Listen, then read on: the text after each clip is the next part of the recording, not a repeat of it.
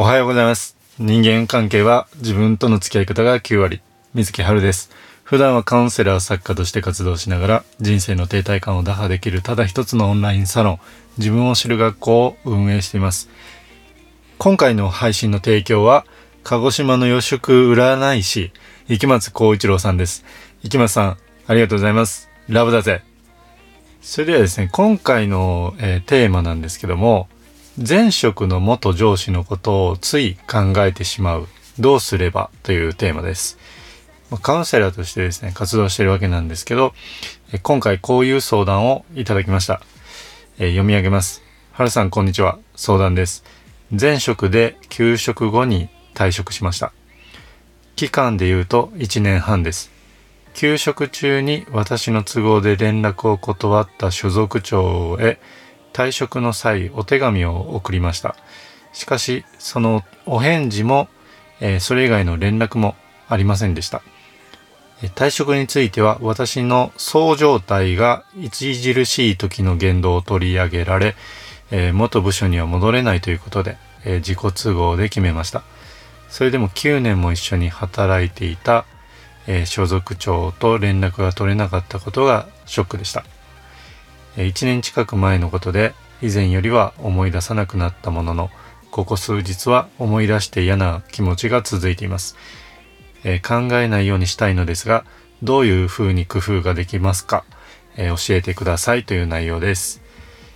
まあ、こういう状態でですね、ついやっぱり考えてしまうと、ぐるぐると考えてしまうっていう相談だと思うんですね。で、そのことを考えるのをやめようというふうになるわけなんですけど、えーそう思っても考えてしまう。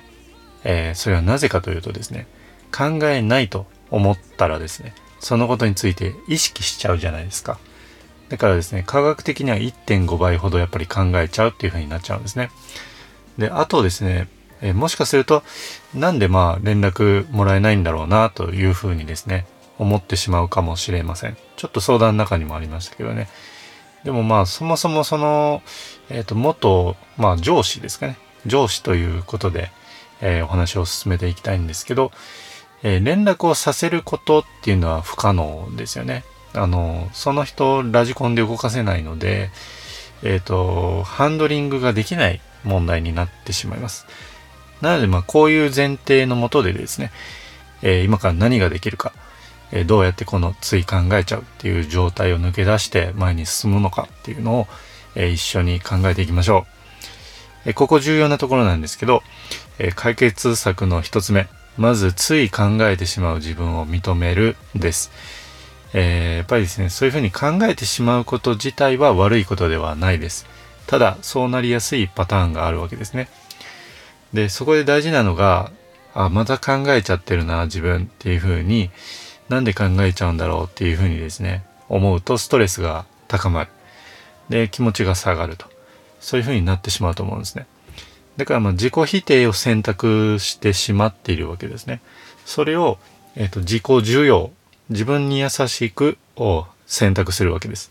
例えばですね、あ今自分ってそういうふうに考えてしまってるんだなっていうふうに、えー認める。うん、寂しい気持ちとかね、そういうのがあれば認めるです。で、こういうふうに自己需要をした方がですね、ストレスが和らぎます。あのだからまあ、これから何できるかなっていうふうに考えやすくなるんです。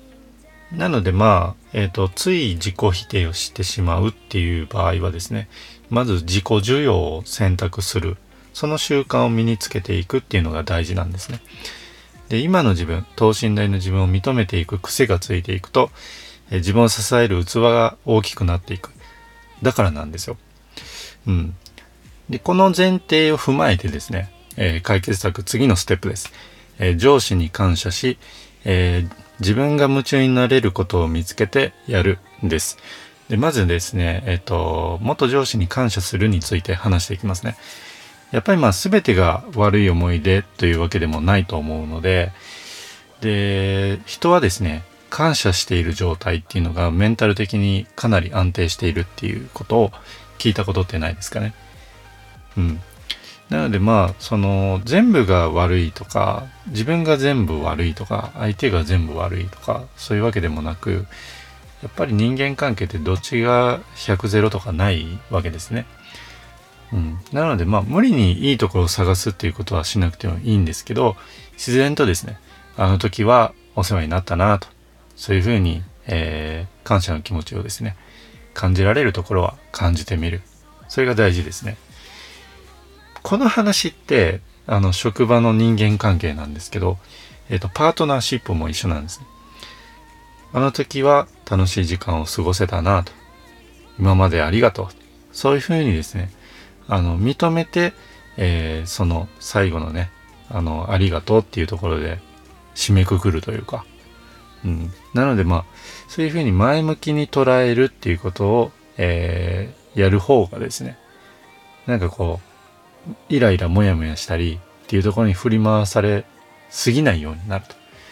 なのでですね、まあこういう感謝の気持ちを感じれるところは感じてみるっていうのも大事というお話です。でその次のステップですね、最後、えー、夢中になれることを見つけてやるです。実はですね、人は楽しみながら落ち込めないんですね。これなんでこう言えるかっていうと、えっ、ー、と、人生で一番楽しかったことって何ですかって聞くじゃないですか。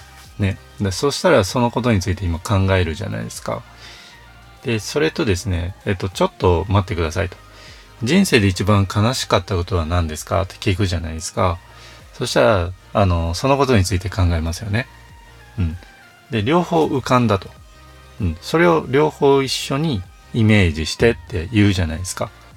無理なんですうん。同時って無理なんですね。つまりまあネガティブを見ればポジティブが見えにくくなり、ポジティブを見ればネガティブが見えにくくなる。それが人間の脳なんです。だからですね、夢中になれることを見つけてやることでですね、まあ、元上司のことを意識する割合が減るわけですね。うん。で、このことについて、えっとね、デール・カーネギーさんっていう人がいてですね、その人の著書、道は開けるっていうですね、もう全世界、もうかなりベストセラー、うん、1000万部以上売り上げている、そういうですね、まあ、自分との付き合い方ですかね。そういうところの、まあ、役に立つ本があるんですよ。うん。不安とか悩みの付き合い方っていう。で、そこの中で、えっ、ー、と、あるエピソードで、ある、まあ、お子さんを亡くした親御さんの話ね。うん。親の話で、えー、心に穴が開いてしまった。で、そういう状態をですね、えっ、ー、と、脱出するにはどうしたかっていうと、やりたいことをリストアップして、忙しくなったんですね。うん。そしたら徐々に時間が経過するにつれて、現実を受け入れていけた。そういうエピソードがあるんですね。なので、えー、っとですね、まあ、夢中になることをできるだけやっていくようにするっていうのが、えー、っと、そのことについて考えにくくなるってことなんです。うん。どっちかしか選べないので、なので、人が楽しさを感じることをやればいいんですね。じゃあ楽しさって何だと。楽しさの正体。楽しさの正体は全身感なんですね。うん、やることを決めて実践。まあできたらですね、えっ、ー、と、スタンプシートっていうの、もう12マスのね、えっ、ー、と、マスがあって、最初2マス埋まっていて、その最初の実践ができたら、えっ、ー、と、3つ目に丸をする。そうしたら前に進んでる感覚っていうのがあるので、え前に進みながら達成感とか自信もついていくわけです。まあ、そうすると自分自信も持てるし、自分との付き合い方も良くなっていくので、えっ、ー、と、自分をコントロールしやすくなりますね。なので、悩みにくい自分になっていけると思います。なので、こういうですね、あの、ステップで、え、やっていっていただけたらと思います。でですね、まあ、とはいえ、えー、ここまで話したんですけど、夢中になれることあまりありませんという場合もあると思うんですね。なので、情熱を注げるようになるのはどうしたらいいか。これはですね、あの、やる前に情熱って燃えないんですね。やってるうちに燃える。場合があるってことなんです。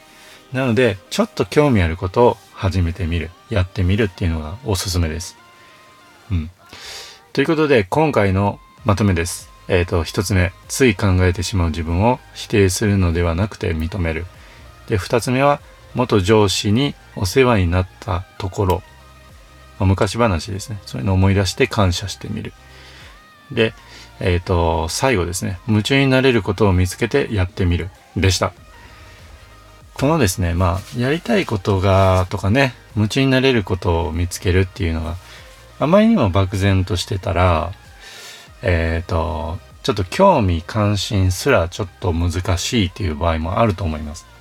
やりたいことも見つからないんだよなっていう人はですね、僕が運営させていただいている自分を知る学校の第一学期のカリキュラムっていうのがあります。